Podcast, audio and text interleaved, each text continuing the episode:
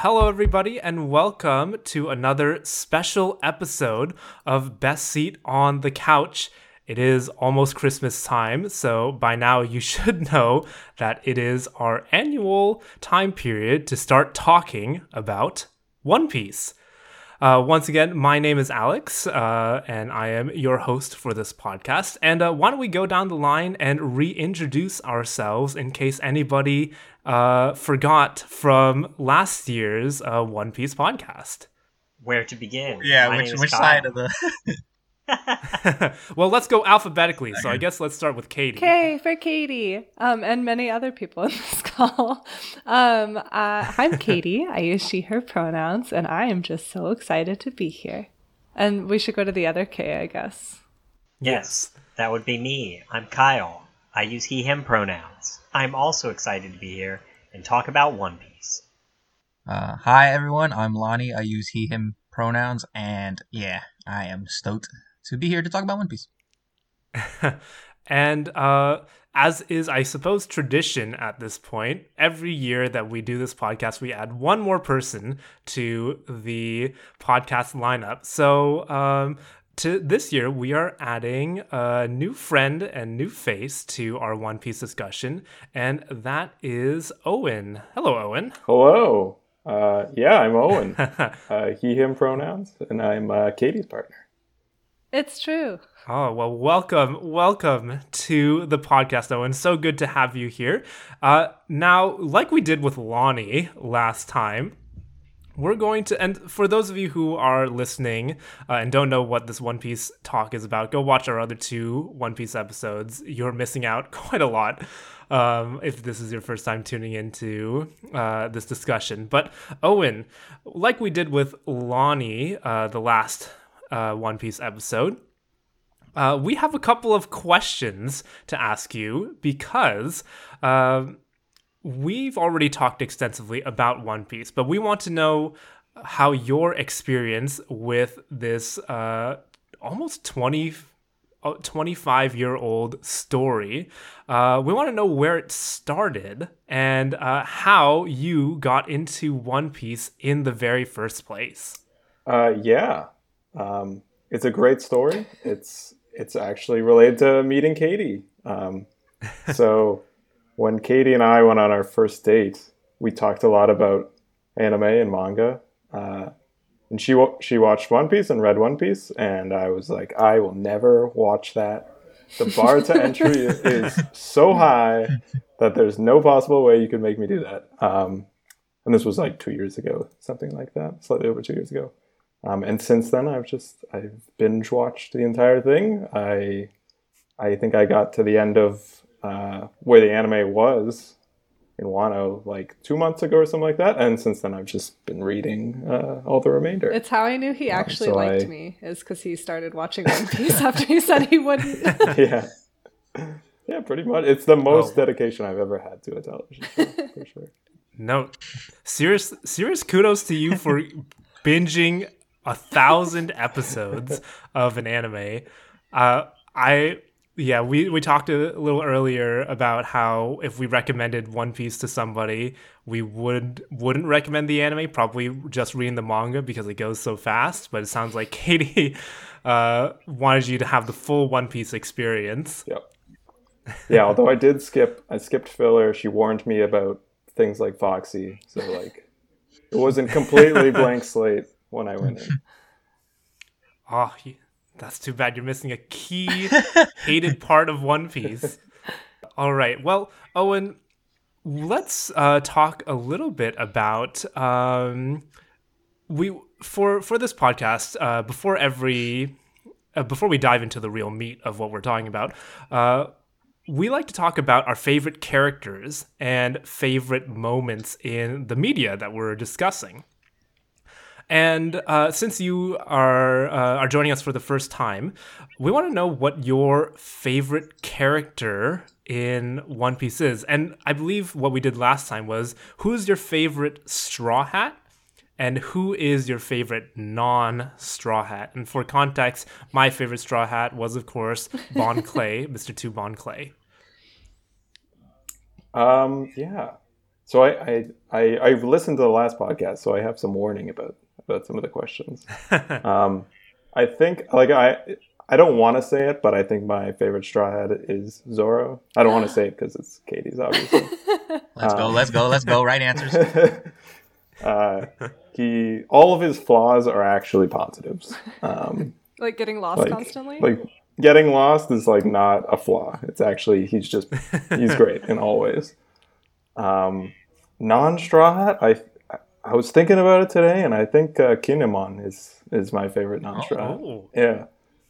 I just I like the way he says things. Like I like his voice actor a lot.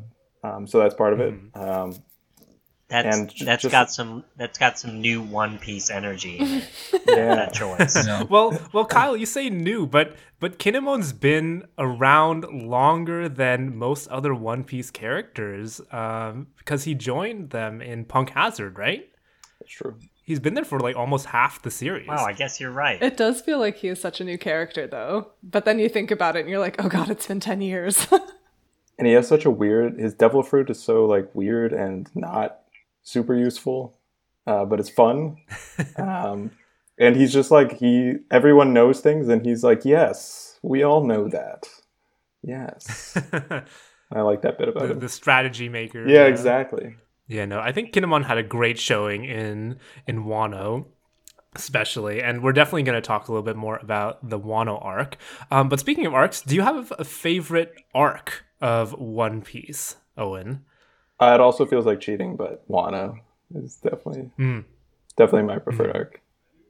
I do like. I will say a, a lot of people seem to hate Skypiea, but I did like Skypiea when I was first getting into it.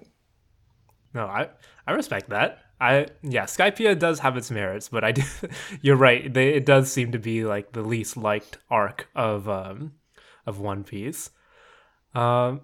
All right, and final question for you, Owen, just so that we're all caught up. If you had to choose a devil fruit power in uh, the One Piece world, what would your devil fruit power be? Is this one that like actually exists in in the in the world? Yeah, one that you've seen in the story before. Um. Hmm. Interesting. I do like the op op fruit just because it's like crazy. Seems crazy versatile in terms of like what it does. Um. For fun, the jacket jacket fruit's pretty fun. Oh my, oh my god! I I've completely forgotten about that fruit. the most obscure devil fruit. and useless, frankly. yeah, who would who would you allow to put yourself on? That's a good question.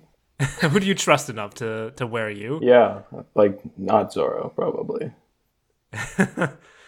I don't know if there's any straw hat that I would trust. All right. Well, thank you, Owen, for sharing sharing your One Piece insights. Once again, we're glad to have you on board the uh, the makeshift, I guess, raft that is this podcast. Um, all right. So why don't we dive right into uh, speaking about uh, the most recent arc of One Piece? Because the very first time we recorded this uh, this One Piece podcast, we were right at the beginning of the Wano arc, uh, or maybe like uh, closer to the midway part of Wano. And now it's just finished. I believe Wano has been going on for about four or five years at this point. Um, definitely making it one of the longest arcs in One Piece. And I wanted to get y'all's opinion on the arc now that it is over because we've seen quite a lot of uh, different parts of the One Piece world interact and come together in this uh, enormous arc. And it did result in our main character, Luffy, being declared one of the strongest pirates in the sea, uh, being declared one of the four emperors after defeating um, another four emperor, Kaido. Uh, and so that all that being said, uh, if y'all wanted to chime in, what are your thoughts on the Wano arc? Did you like it? Uh, were there things that uh, you might have wanted to happen differently? Things you thought could have been done better? Yeah, what's your opinions on it? I mean, oh my gosh. It was rad. It, it was great. It Yeah. was rad, and then it was long, and then I had to read it to catch up because I just I I couldn't keep up. And then there was so much good fighting, and I was like, this was probably so many episodes, and so many epic things happen. It was And it's still going. Like I'm so excited to see some of those fights fully get animated. And I don't think like I've I've said that about really a lot of other fights in the manga.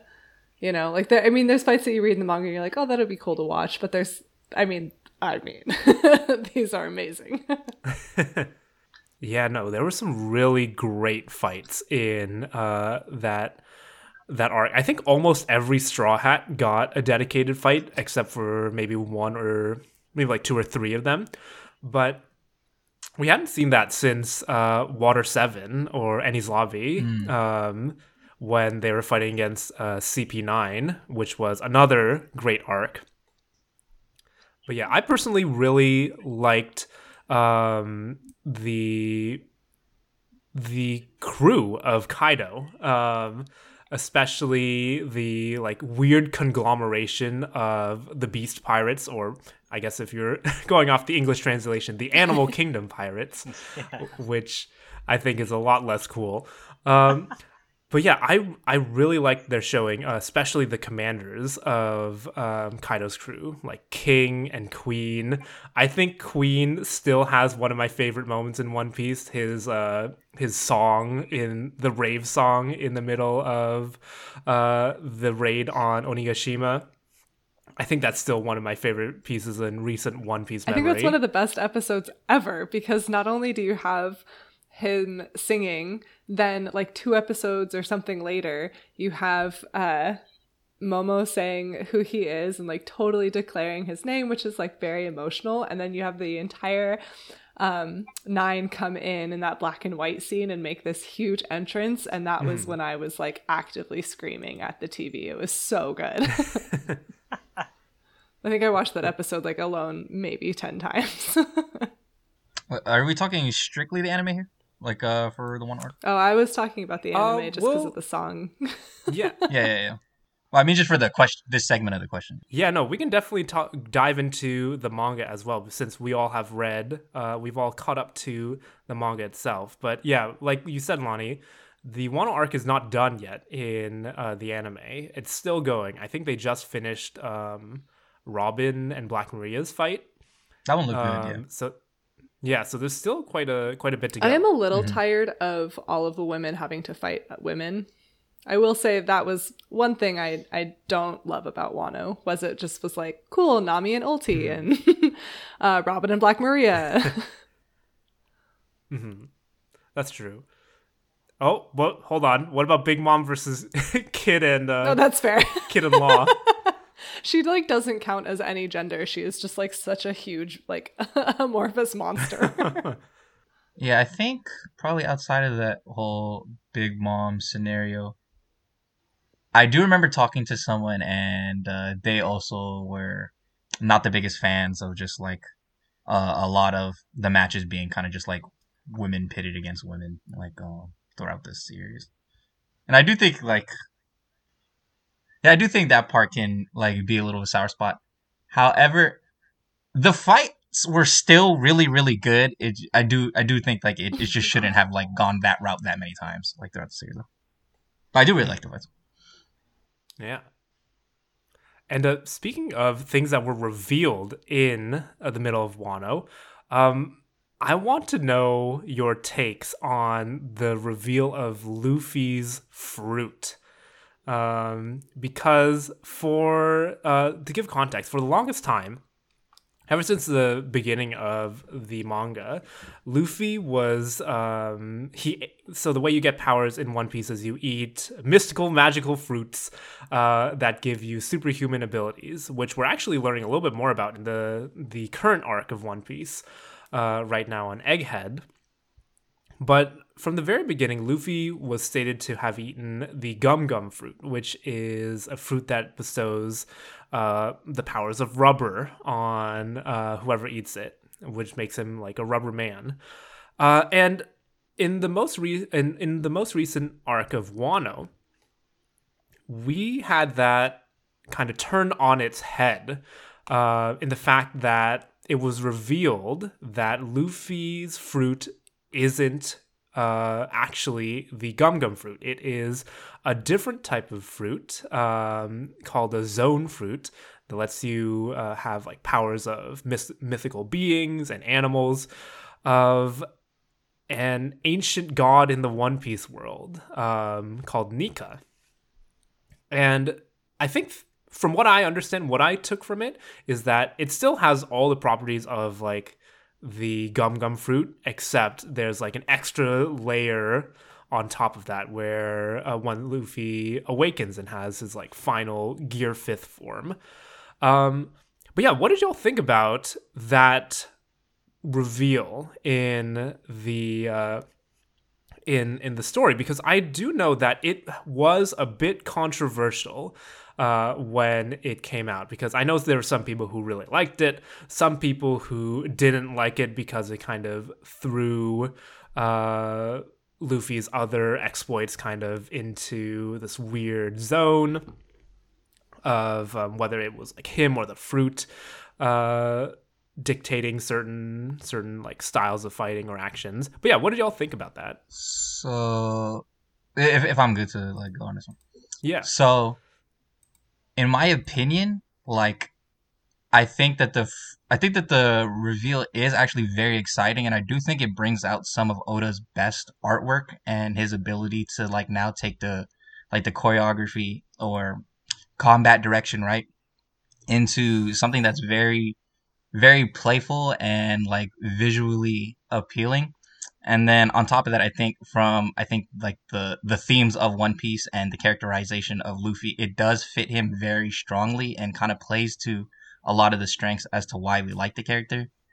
As for the controversy i do give it a, i do give a lot of the people who point out the controversies of that fruit a lot of like charity to what they have to say though because mainly I think what a lot of their I think their criticisms are doing until it's addressed maybe later in the story is you kind of do have to wonder what the world government was doing with this knowledge that that fruit was supposed to be this like legendary thing that they've been trying to safeguard this entire time.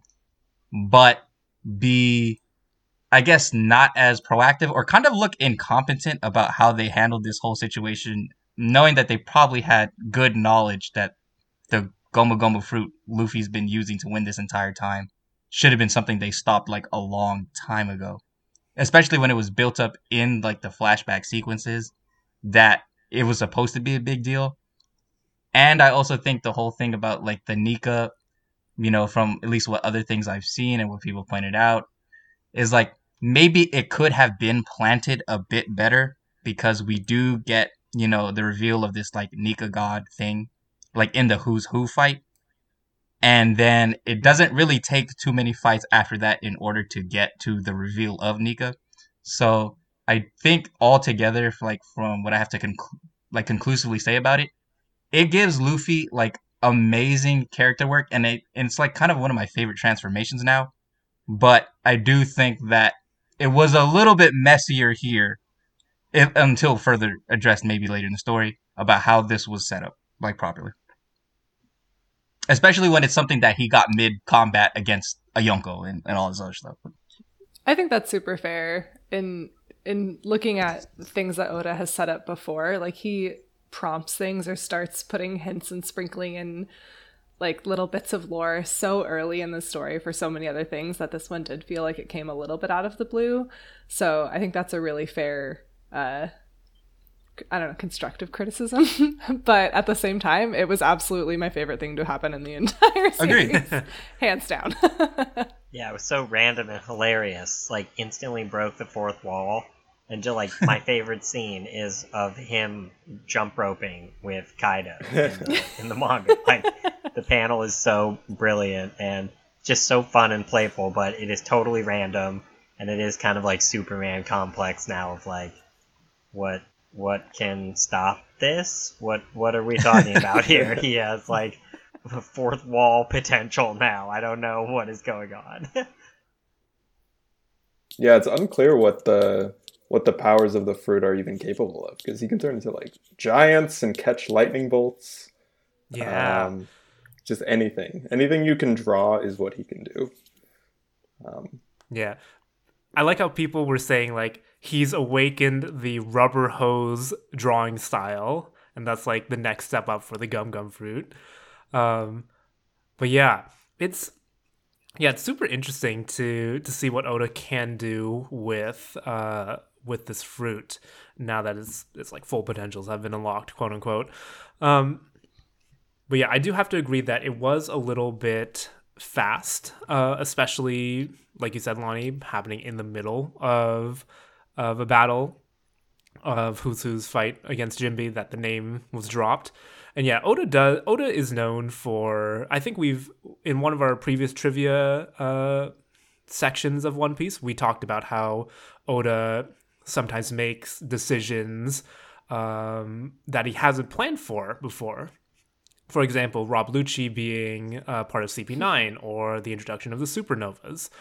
Um, and I think like he gets like a really cool idea and he's able to adapt those ideas into the greater narrative of his story. Uh, and so I think that happened here, at least, at least. uh, Really? hmm?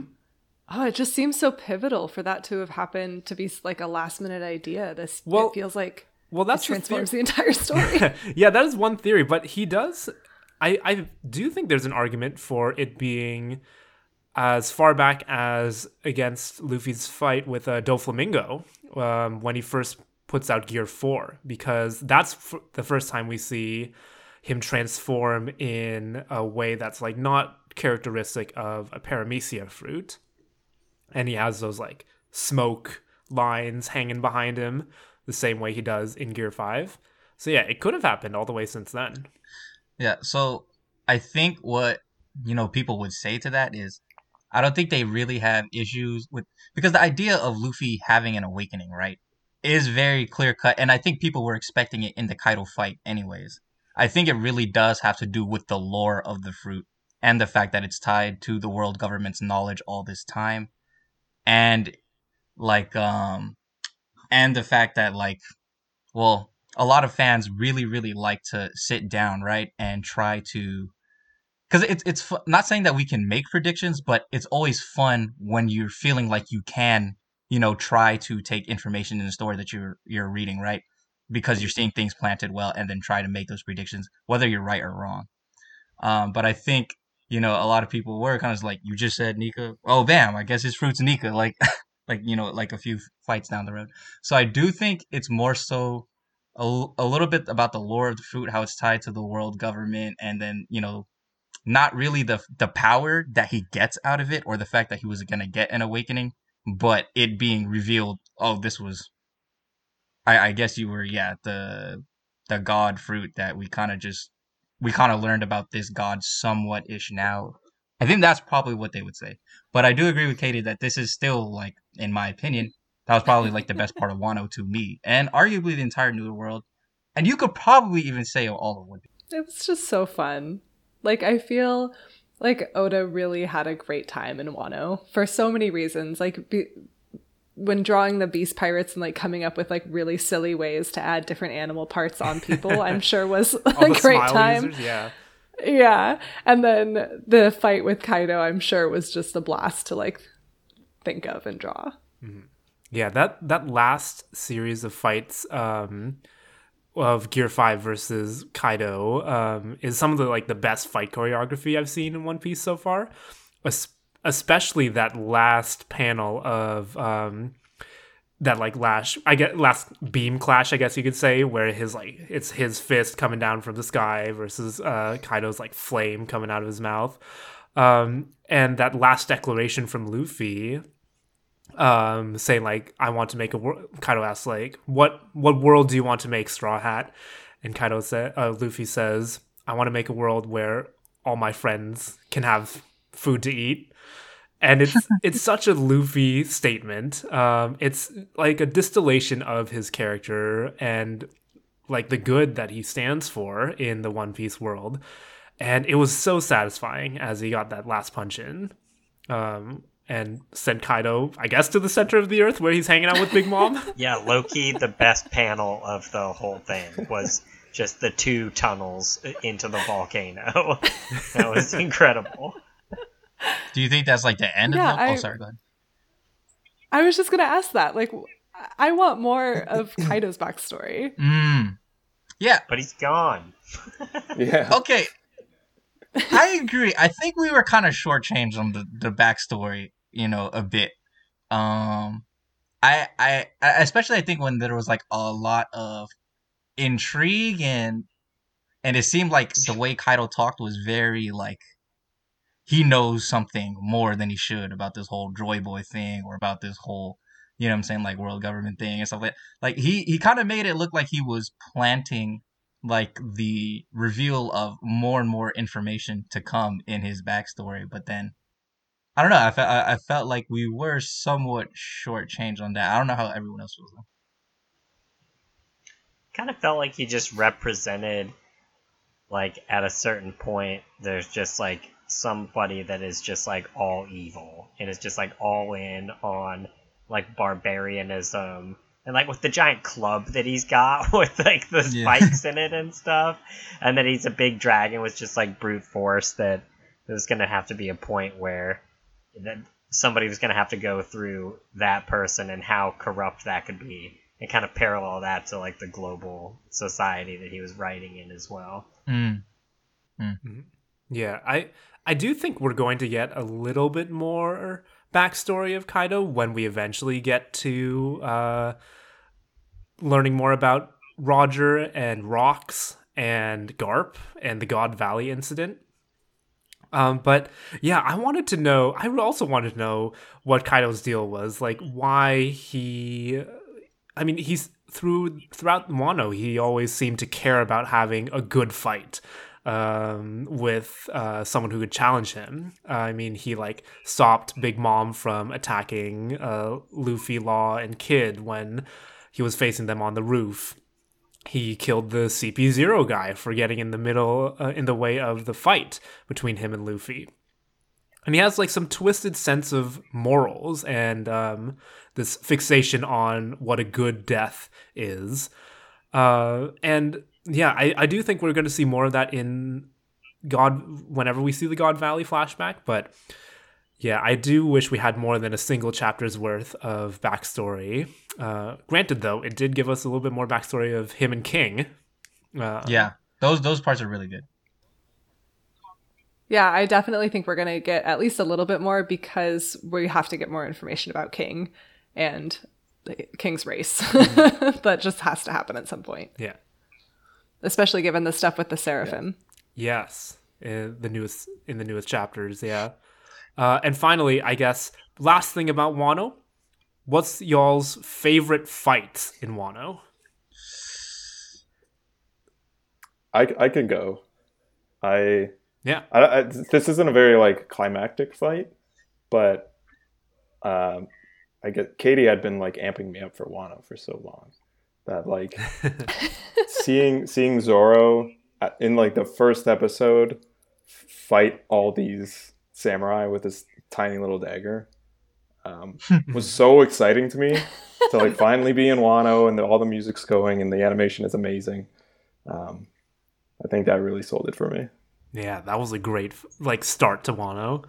god to, a, a fight in the entirety of the wano arc Yeah, it could be. um that's impossible I was thinking about like the raid, but yeah, it can be through uh, other parts of the Wano arc as well. what about a tragic fight that is not even a fight Ooh, Oh no, I what think I about know what you're talking being about. boiled alive and shot in the face Oh, that count no. as a fight because that was the best Oh. part of the whole thing for sure nah, Oden was fighting. I don't care.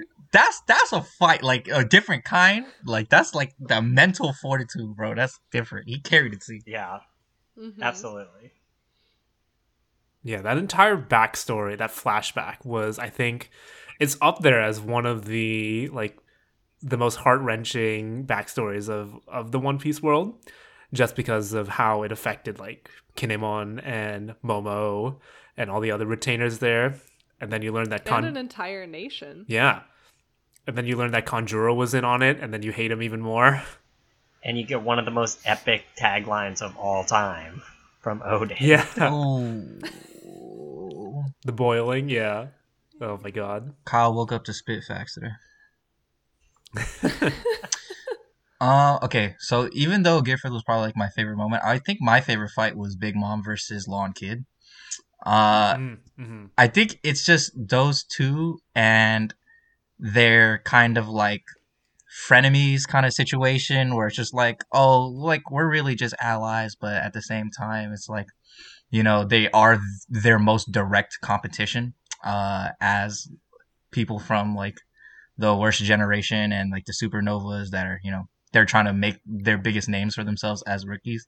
Uh, I think like their whole dynamic with their chemistry is like just super exciting to watch as they basically can deal out these outlandishly impressive attacks, but at the same time be mad at each other because they are like they are trying to be the one to put the nail in the coffin for Big Mom.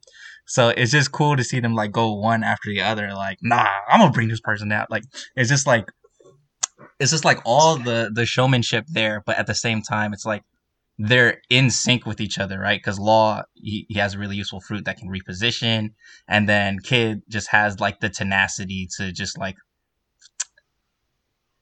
In my opinion, I think you know even if Law wasn't there, right? Like, like Kid is somebody who has like that kind of like tenacity to like see that fight all the way through the end, but Law, you know, he might do strategic retreats and stuff like that. So seeing that kind of like balanced each other makes for something that you couldn't have unless they were like both in the room. Like, I think related to that, um, just the beginning of the roof in general, where you have Kaido and Big Mom and Luffy and Zoro and Kid and Killer and Law just all up there kind of working together to try to land blows and separate these two emperors, I think was a really a really great example of that like teamwork even if you don't really want to be on the same team sometimes as the the other pirates up there. It was really cool to see all of them working together in tandem like that. hmm Yeah, I think adding on to that, my favorite part of the roof battle was the uh, the effort to get Zeus away from Big Mom, because that was I think that one chapter was the best showing of all the different um, like supernova's abilities of like Kid locking Zeus in the middle box, Law um, zapping him away, Zoro running defense to uh, to slice the the flames from Prometheus. Uh, yeah, that that like back and forth teamwork before Zoro eventually gets taken out of commission um, was like really great.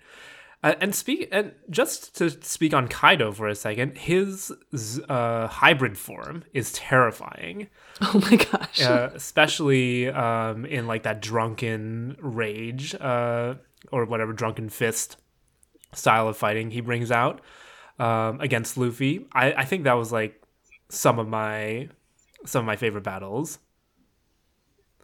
Yeah, he's a goofy drunk.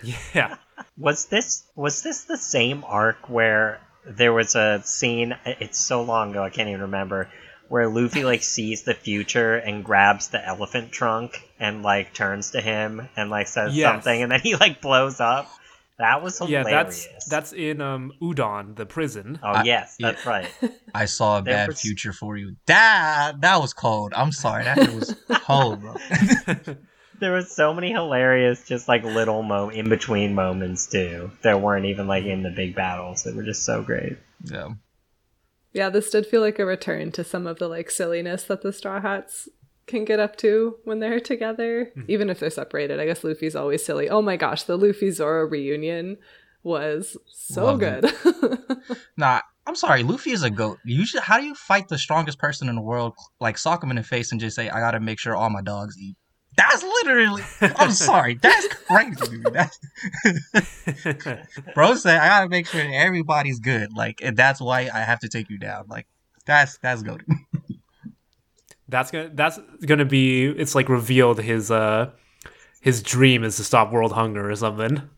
That's what I he's mean, been. honestly though, yeah. because he said we don't know what his like big big dream is i guess mm-hmm. because that panel was blank and everyone in the crew just went what and it's got to be something silly like i just want everyone to be free and like not hungry mm-hmm.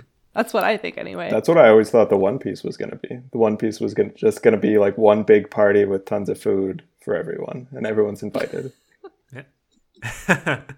oh man, we're we're definitely gonna have a time uh, time to talk about theories, but yeah, I've I've definitely heard uh yeah the party theory of Luffy wanting to throw a big party for his dream, um or like the One Piece is the friends that we made along the way. Oh, yeah. um, but thankfully, Oda has said that the One Piece is an actual treasure. There's like oh, there is okay. something on Raftel. It's or not, all the it's, it's not Raftel. All anymore. the funding they need for the greatest party in the world.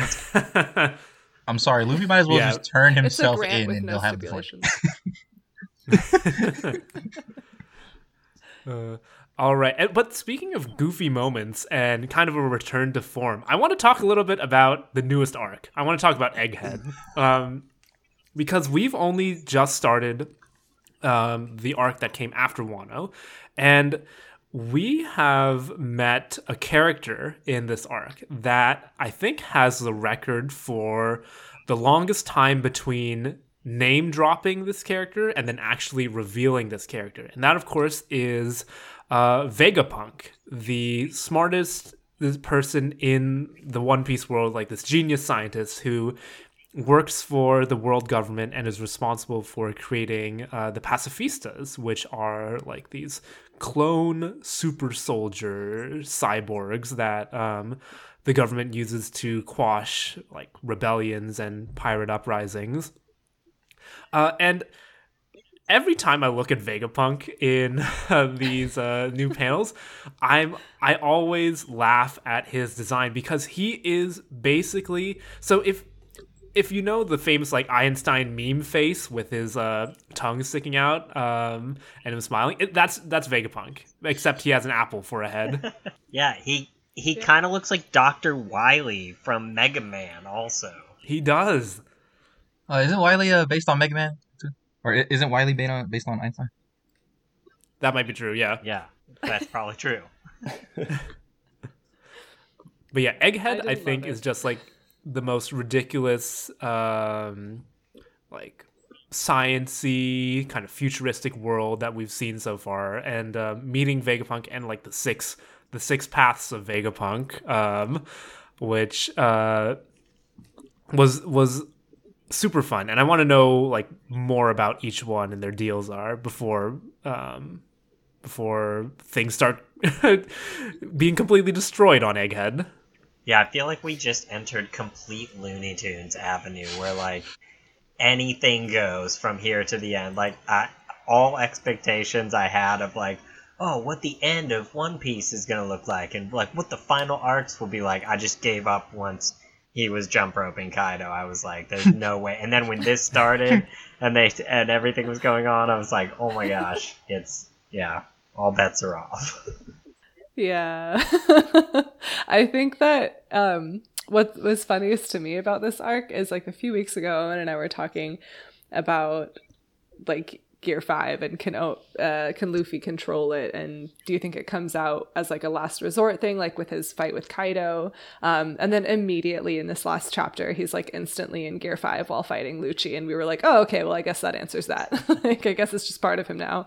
Um, so I'm intrigued to see how that uh, looks for the rest of this arc.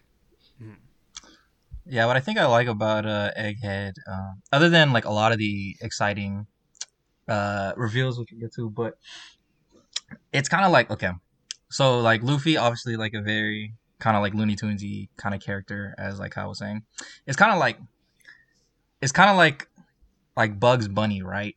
Like finally just takes a field trip to just like Acme Industries and just sees all like you know all the wacky stuff and inventions that they've been making that have been alluded to and now has just turned into like this giant playground that is also simultaneously kind of frightening in like a weird way because of because of all the things uh, that they can make, which is why I, I, I really like it. I'm interested to see if uh, Franky will get more more time as a result of this. Um, yes. Yeah, like him and him and Vegapunk will collaborate. Yeah, I want to definitely see him and Vegapunk like sit down and talk shop about cyborgs and uh, things. I think in the most recent chapter, there's a panel of like him um, having like heart eyes when uh, Vegapunk Prime comes in through the door. Yeah, because I, I think they also mentioned like they're like he has laser beams too, so there's Yeah. like that possibility. Do you think this is where they make the transponder snails? Or are those Oh. just like a naturally occurring thing? Like what, what what's the deal with those? So- Technology in One so- Piece is amazing.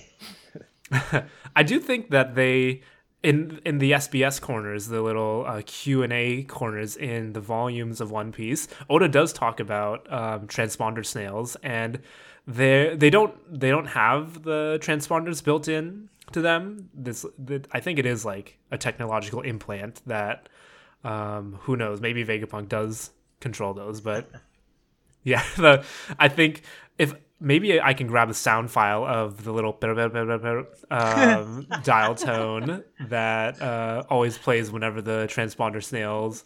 I don't think you Uh, need a sound file. I think you just Yeah. did it perfectly.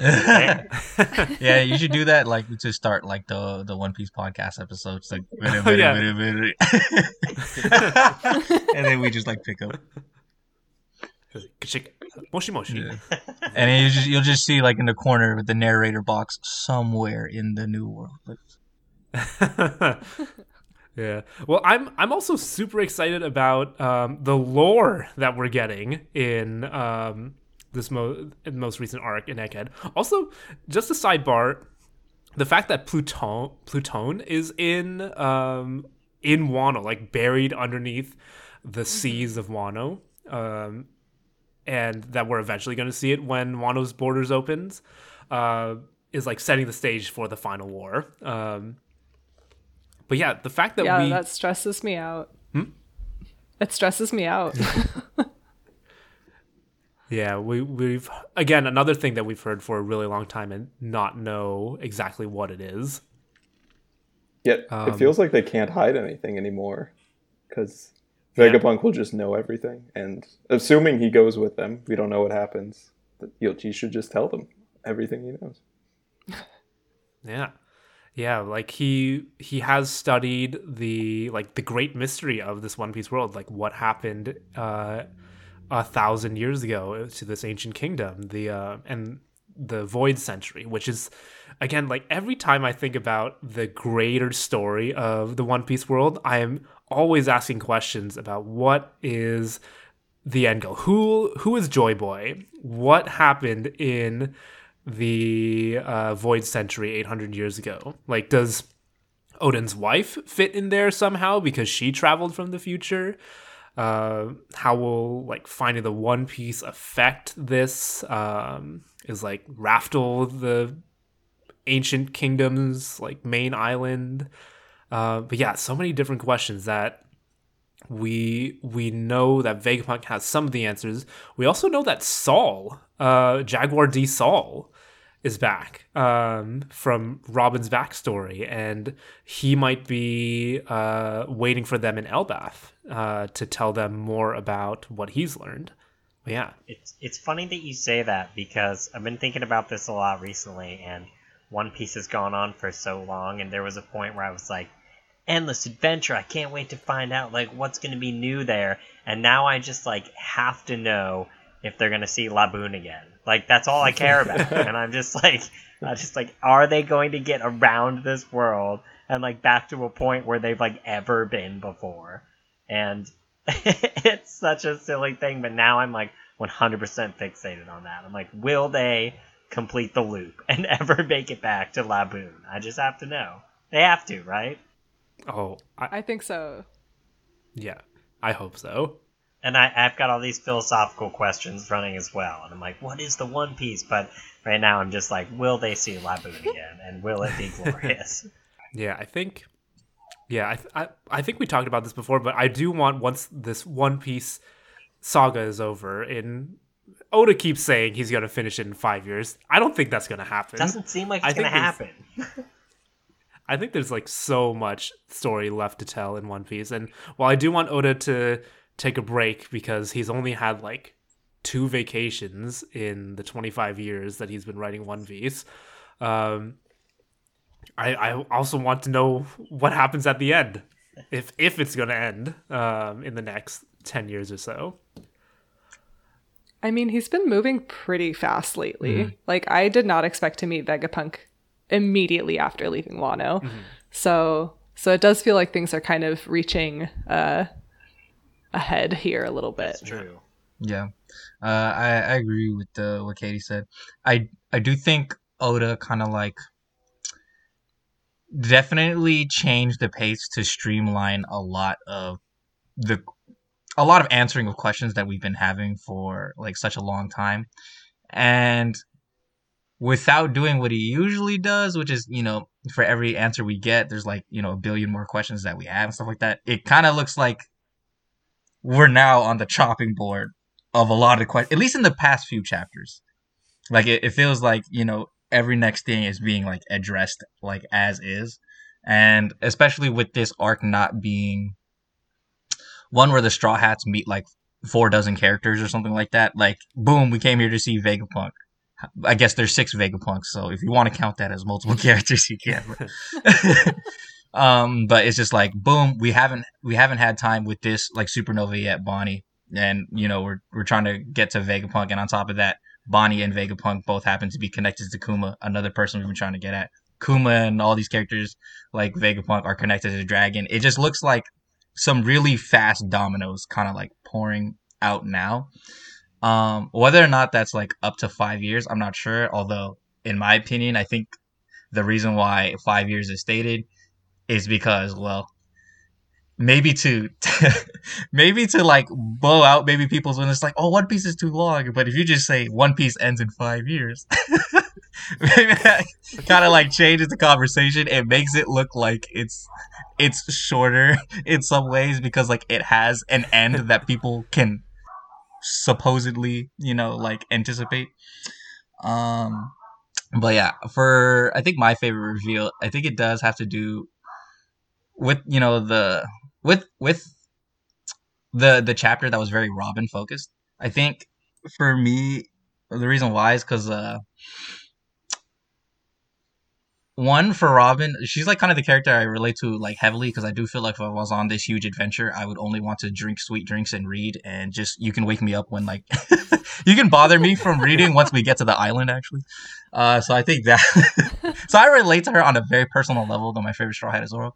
Um, but two, I do think in the new world, oftentimes, uh, I was kind of a little bit disappointed with how Robin was handled because it kind of felt like she was just walking eye candy who only great moments were when a poneglyph showed up, which is very rare because they're supposed to be. Otherwise, like uh, they wouldn't be such a big deal, right? And I felt like this idea of you know focusing back onto her like backstory and tell and remi- and giving this reminder, right, that she is a proud Oharan and that everything that they've done is not dead. It all still lives with her, and that there's someone who like can actually validate her existence because it's not like all the Straw Hats really know that backstory or anything like that. Is really really cool.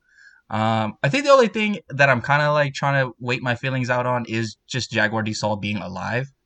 I think I have to like go back and see whether or not this knowledge will change how I experience Water Seven, because that is one of the things that you know even fans sometimes have a problem with with One Piece is just the the lack of death, and now this is a backstory that did the person didn't even die in. So like that one, I'm gonna hold off on until I get like a final feeling test measurement on.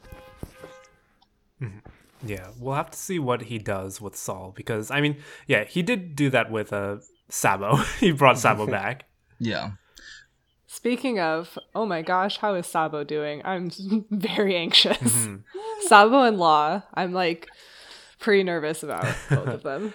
Yeah, well, I think this is a perfect segue to talk about what we think is in store for the future of One Piece, and also maybe we can drop our own personal theories on um, what's going to happen in like the near future for One Piece um, in the next coming chapters. Because, like you said, Katie, a lot of things are kind of up in the air. We don't know if Sabo is alive from being attacked by what many people have theorized uh, Uranus is, um, and whether or not Law survived his encounter with Blackbeard, and if he didn't, does he still have his fruit?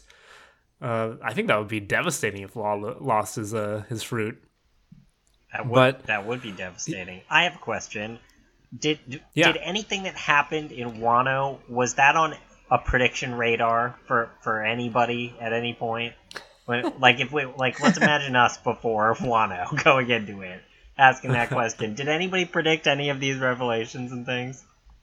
Do you know? Does I, anybody you know? could not. There's no way I could have predicted Yamato. It's just Yeah, mm-hmm. it's just no oh, yeah, way, that's right? impossible. It's so complicated, like the fabric and like in Gear Five. it creates so many different things that I approach it all now like I don't even have the like building blocks of which to approach this question besides just like getting anxiety. yeah. I, I do remember like there were theories of Luffy's fruit not being the Gum Gum fruit, Ah, but okay. it, there were th- there were theories of it being like the mythical model uh, monkey fruit, like Sun Sun Wukong, the Monkey King, which I think would have been pretty cool because Luffy's uh, Luffy is based off of Son Goku, and Son Goku, of course, is based off of um, Sun Wukong, the Monkey King. That's why Luffy's name is Monkey D. Luffy. Um, and yeah, I think that was like the only thing that I had my feelers in. But yeah, Wano was just crazy. Uh, I don't think I expected. Well, for one, I did not expect Big Mom to be there. Yeah. Hmm. I was just gonna say nor so for Marco. that- that's kind of like a broad spectrum uh, prediction, I feel like, and maybe the only thing that is possible. So I'm gonna say that very soon there's gonna be a surprising Blackbeard fight that's just going to be like Hmm. extremely pivotal and like ex- and it vague. extremely intense. That'll just kind of come out of nowhere. That's that's my prediction. Blackbeard's the goat. It was very surprising to see Blackbeard's crew having so many devil fruits Mm. and to do that like gratuitous like body swap of Law as a woman with tits. Oh yeah. Yeah, I also love how Blackbeard's crew has like super basic fruits. Like one's the strength fruit, one is the sickness fruit, one is the warp fruit, something like that. Uh, kind of shows like how he's just like getting the grab bag of devil fruits just to bolster his crew. Um, I think. I guess I can posit my, my a theory that I have for uh immediately for Egghead. Um, because in the most recent chapter, we got news that Kizaru is on his way to um, to Egghead, and right now Luffy is fighting Lucci. Uh, it doesn't seem like he's sweating too much against Lucci right now. He's like matching him blow for blow. Um, so I think what's going to happen in the next couple of chapters is that Luffy is going to beat Lucci um, somewhat handily. Maybe he'll get injured a little bit. Uh, only for Kizaru to come, and that's going to be like the main fight in this arc. Like Luffy having the chance to take down an admiral, something that we know we've known was coming for a really long time, and like we've seen the gulf uh, between like previous arcs Luffy versus like Aokiji versus Akainu. Uh, Kizaru again like beat him pretty soundly in Sabaody. Um, and so this is like the perfect opportunity to see how far Luffy has come to fight against like a marine admiral. Yeah, But that's my theory.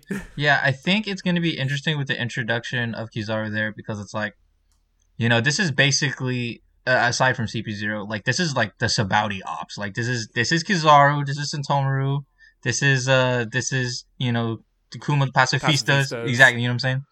And it's like these are the people that like absolutely murked the Straw Hats like like way back in the day, and so it's gonna be interesting to see how like the Straw Hats hold themselves against this threat because there are many times like in the story, but uh, I think Wano has like a very clear example when they're fighting the numbers and you know they decide to like quantify the Luffy quantifies the strength of a number as like a pacifista, and you know it's the idea that they still look back at that moment, right, when they all just kind of like fell short and they couldn't really like do anything for each other as a crew. They weren't well organized or just strong enough or prepared. So, um, I think Kizaru coming there is going to be like another one of those reminders of just how far they've come from that prior failure. But also, I'm curious to see what Kizaru is going to do because Lucci just like kind of badly injured Sentomaru. Like I'm pretty sure that's what happened, right? Like recently. Mhm. So and I feel like Luffy is the kind of person that would like fight Lucci and then maybe even make it. I don't know. Like I feel like defends in some in some type of way. Like you know just. It, I feel like Luffy might look kind of like a good guy ish, you know, when Kizaru gets there, and that what, and like CP Zero kind of looks bad, you know, in his eyes because that's his nephew involved. So I'm wondering if Kizaru is gonna have like an interesting kind of character conflict, like seeing this whole thing go down. Yeah, that's interesting to think about. As I haven't really thought about the Kizaru aspect much because I'm so focused on Bonnie and Kuma and their history. And so, like, my only theory, which is probably such a basic theory, is like Kuma is from a race that is related to the voided century. That's like all I've got. um, because, and my reasoning is thus he is big, and there is a big giant corpse. D- there was dialogue though. I, I mean, there was dialogue saying like about his um his race being special. I think I in the most recent yeah, chapters. yeah. Yeah, I mean, there's like a little bit of like legit theory behind my theory, but it's mostly I'm like, mm, pretty big, pretty big. Yeah, with uh, Kuma being related to the giant, uh, like Void Century uh, mech robot, uh, I do sort of think that the experiments that uh, Vegapunk was doing on Kuma are somehow related to generating like an energy source that can power these sort of things. Um, like he wasn't just being built into an android; he secretly was being built into, you know, obviously the pawpaw fruit could probably be used to generate infinite energy or something like that because it's like it doesn't have bounds but there's probably something more scientific in there Uh, yeah, that's interesting. We still don't know what the what the deal that Kuma made with Vegapunk was. That like, okay, I'll give you this, and you can uh, experiment on my body, but you have to promise me like X or something. We know one of them was like him defending the Straw Hats, him being programmed to defend the Straw Hat ship. Um, but yeah, we don't know what else um, is there. And the fact that Kuma's also headed to um, Egghead apparently. Yeah. Yeah, maybe we'll yeah, maybe we'll have um him and Kizaru arrive at the same time. I think that would be that would be something Oda would pull out of nowhere. It'd be so satisfying for Kuma to arrive and then just go boop and like paw paw fruit Kizaru somewhere else. Kizaru would probably come right back because he's like traveling at the speed of light or whatever. But it begs be the question Yeah. why he's not there already if he can travel at the speed of light That's true. he might be just lazy. I don't I don't know why it's it's gotten funny to me. It's not even a supposed to be a funny scene or what Oda sees as funny. But I just really want after this arc, whatever happens on like Egghead Island, to just have another like scene where Akainu's at the military base like, oh, these damn pirates. and he's just like he's just says this every arc now. He's just done nothing. Like he's just always just like this new age. These pirates this job as fleet admiral.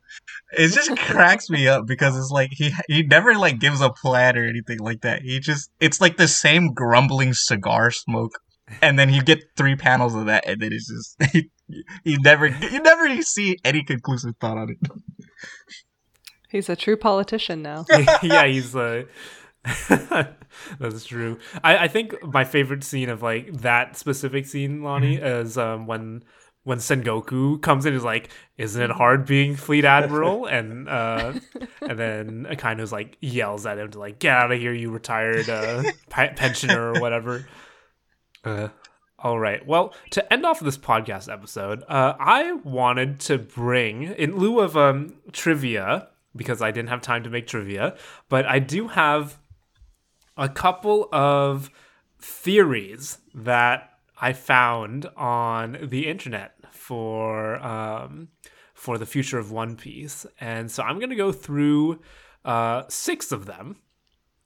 And uh, if you have, I'd, I'd like to hear your thoughts and opinions on if you agree or disagree, perhaps on the fact that One Piece would be traveling down this route. So the first two, of course, are going to be some joke theories that um, the subreddit on r slash One Piece cooked up. The ones that I've seen um, hilariously. Obviously, the first one, of course, is Crocodile being Luffy's mom. What? Had anybody heard of this theory before? Yes. would be true. Absolutely. it's like what have I? I have no clue if it was originally put up as a shit post or whether or not that was actually someone being serious, and then now it's treated as one. But I, I really like that one. There's no way. Yeah, It's just it's just so bad. yeah. I Also, it goes against uh, Oda's creed of having women fight women. You never know. Like That's you, you'll fair. find out is just the reveal again. Oh, it's really the Hito Hito whatever. oh, it came from Joy Girl. Like you just get just more fucking lore on top of this. Like, yeah, I think the whole reason why this theory came up in the first place was back in Impel Down when um, Ivankov was like, "I know one of your secrets." Crocodile, and everyone was like, that, that- "Of course, that must have meant that Crocodile was formerly a woman before Ivankov transitioned him or something." It's just that he actually has a regular hand and he's holding one of those pretend hooks. Yeah,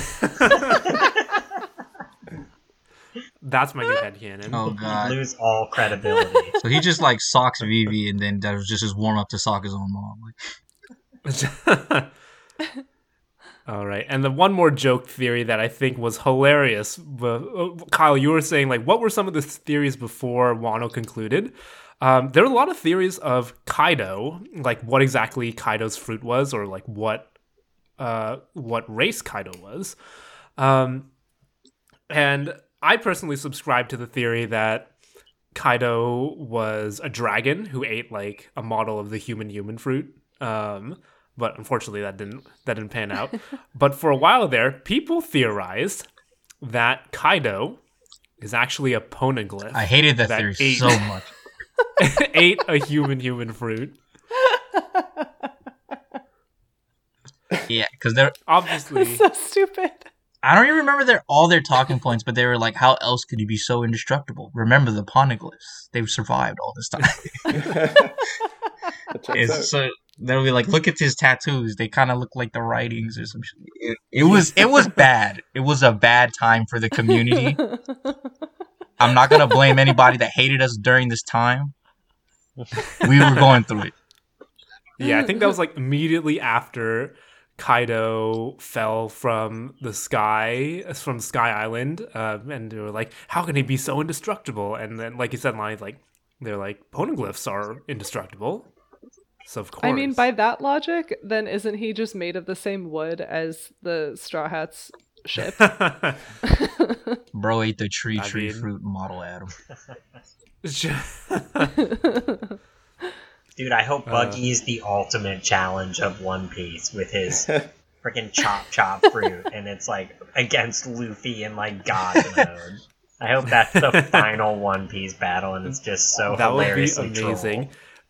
Th- this isn't isn't one of my theories, but people have been theorizing that um, it would the f- final Blackbeard battle would be Shanks and Buggy versus Blackbeard, uh, kind of like an old rivalry of like Roger versus Whitebeard pirates. Um, that would be amazing.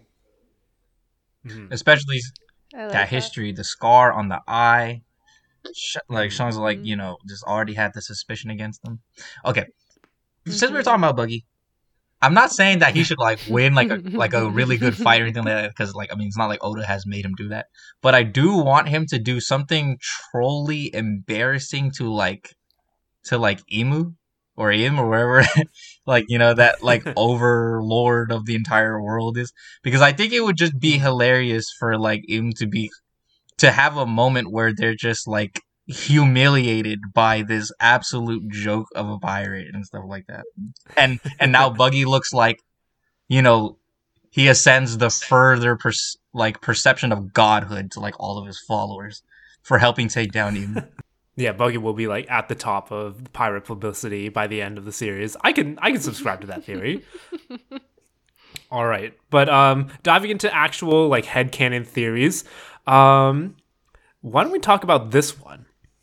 Um, the theory that I have here is that discovering the One Piece will result in the Red Line being destroyed aka opening like connecting all four of the world's seas um, fulfilling sanji's wish of the all blue and luffy's like dream for the seas of the world to be free to go wherever they want what do y'all think about that one Why wouldn't they have done that already?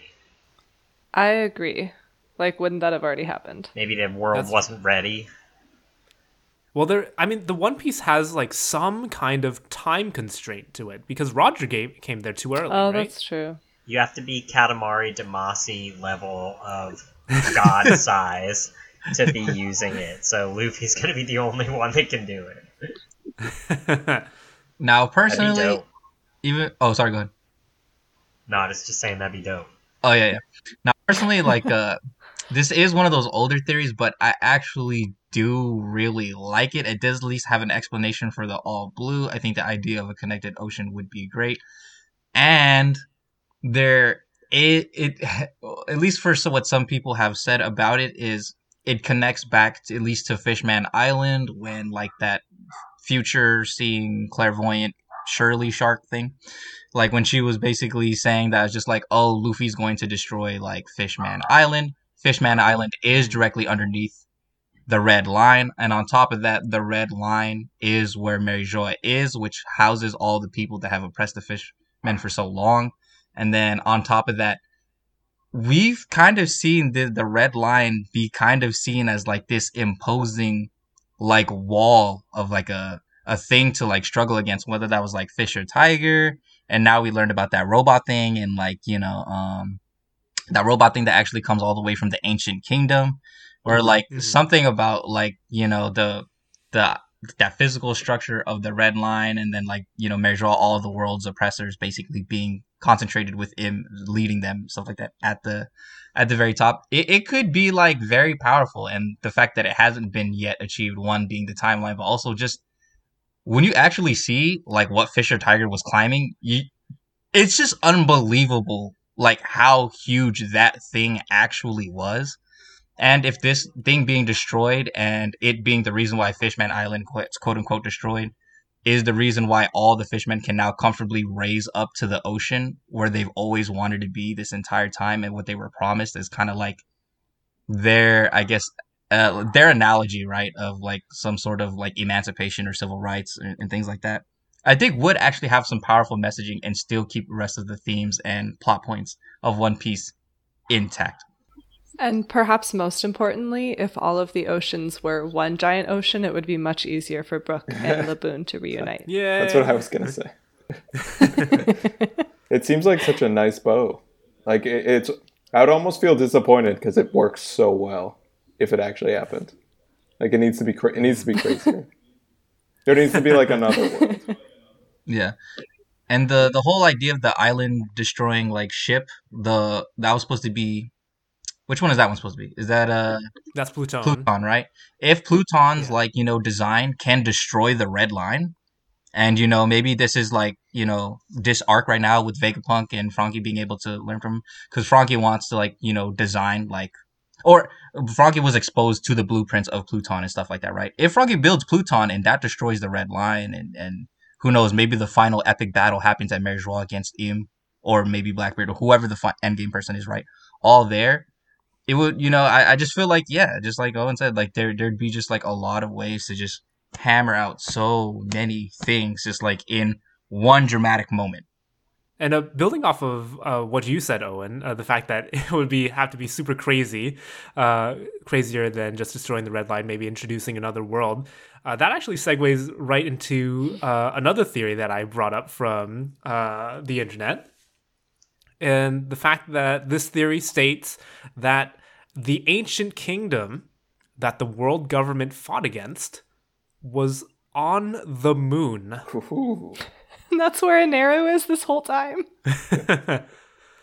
Uh, and the reason why people are saying that is because I don't know if they covered this in the anime. I'm not a um, not as well versed in the anime episodes as y'all are, but in the manga they have these cover stories where Oda will draw a single page uh, per chapter of like a story happening somewhere else in the One Piece world. And one of those stories was with Eneru uh, going to the moon, um, finding like space pirates, fighting against them, and discovering these ancient, uh, ancient hieroglyphs uh, on the structure in the moon that showed a race of people with wings, just like the uh, Skypians and the Shandorans.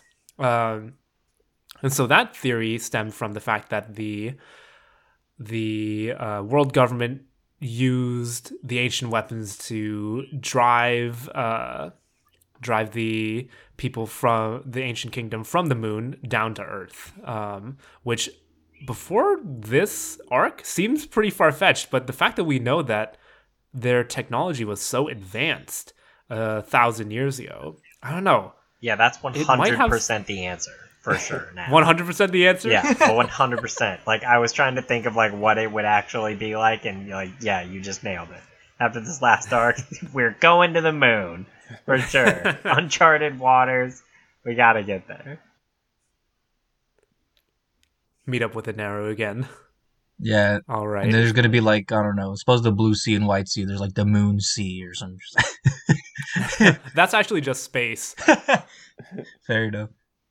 It does feel like there needs to be something like celestial. Like the naming, the naming of all the weapons doesn't seem arbitrary. Although I guess it could be arbitrary. Like, like in full, not to bring up another anime, but in Full Metal Alchemist, like the deadly sins aren't something they people know about. Otherwise, they just count how many homunculi there Mm. were. Um, Yeah.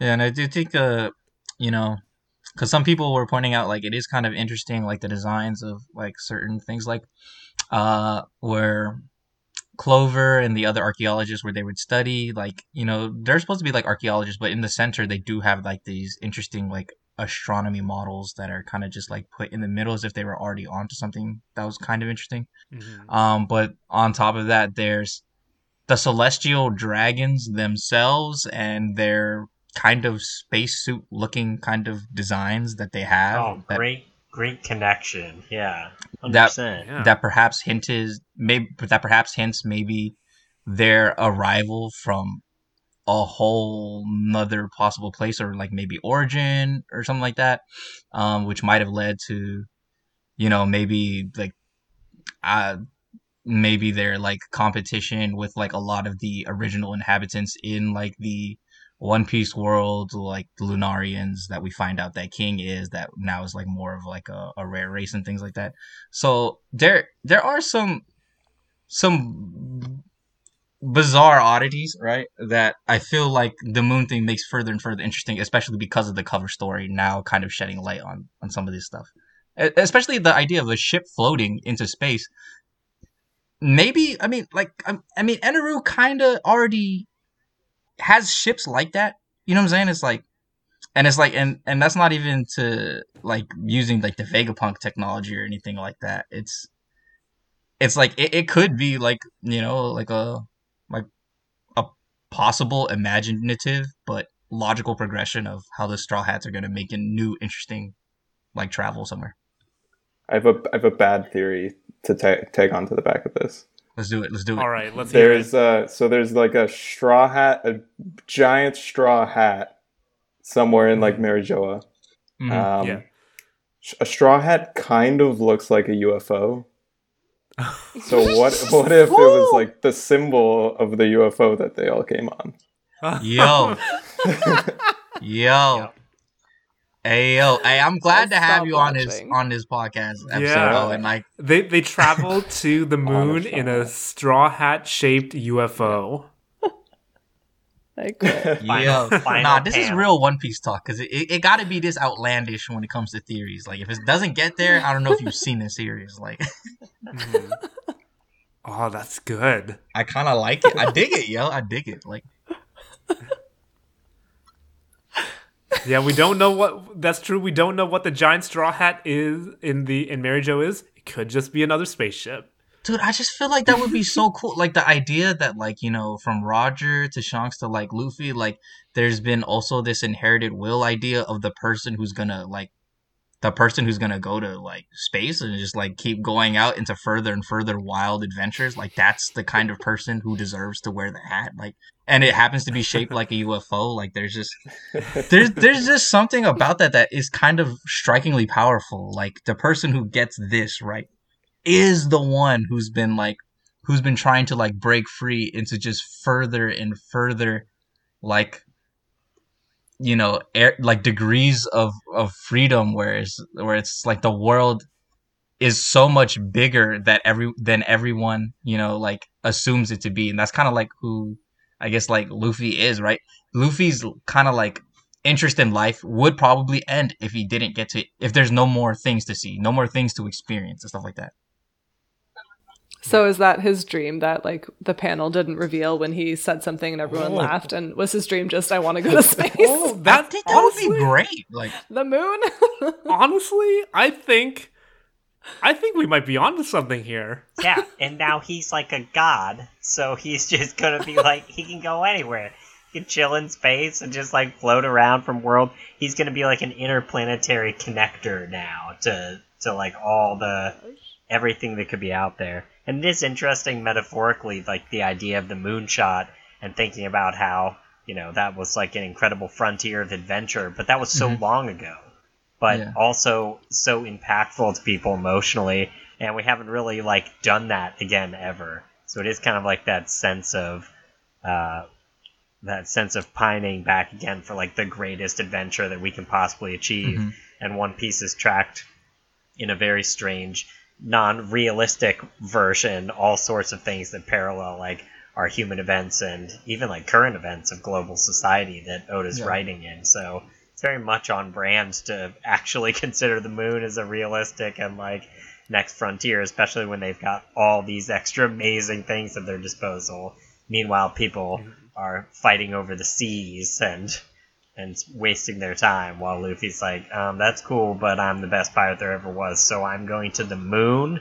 Catch Mhm. up when you're ready. and I, I just love yeah. that characterization of what you just said because it's because that right the idea of everyone fighting like to battle like for these seas and stuff like that but like it's it just makes luffy always look like somebody who's never been as short-sighted as the rest of his peers like he's always had his eyes on something bigger and you know just tying it back to like that bellamy scene right where bellamy mocks him for like believing in Sky Island and wanting to go there. But and we we find out that Luffy, right, has like kind of like this huge passion to try and go see like what's up there. Um regardless of what Bellamy say. But imagine taking that in a recontextualized light where it's just like it's like Luffy's ideas didn't even stop there for adventures. He was thinking even further than that. Like no one ever really can think on like Luffy's big brain level of adventures at least. totally. Like, in it's terms- almost like he he manifested his own storyline of like yeah. these things becoming reality and becoming Mm-hmm. Yeah. woven into the history where Yeah. nobody else could have even seen it happening. Yeah, and I want y'all Oh, I want y'all to imagine this, right? Imagine because like in that whole Skypiea thing, you know, there's that amazing like shot of when like Luffy rings the bell, right? And that's like in the clouds, and then that's how all of Montblanc Noland's descendants that remain can get that verification that the that that that their will was finally achieved to like go actually show that like that place existed and that bell ringing right that Calgara always wanted to ring in order to send his message to Nolan that never got communicated but remember like there's that whole thing about like Nika Nika was also kind of seen by like the people that were imprisoned in Mary Joie, like all the fishermen, like the, the god that they had prayed to, right? To kind of be that warrior of liberation. Once again, seeing something in the sky. Imagine that same Luffy image imprinted further than the clouds into the rest of the freaking universe so that the entire world wonders who that person is and you know that also still representing his godlike status as Nika.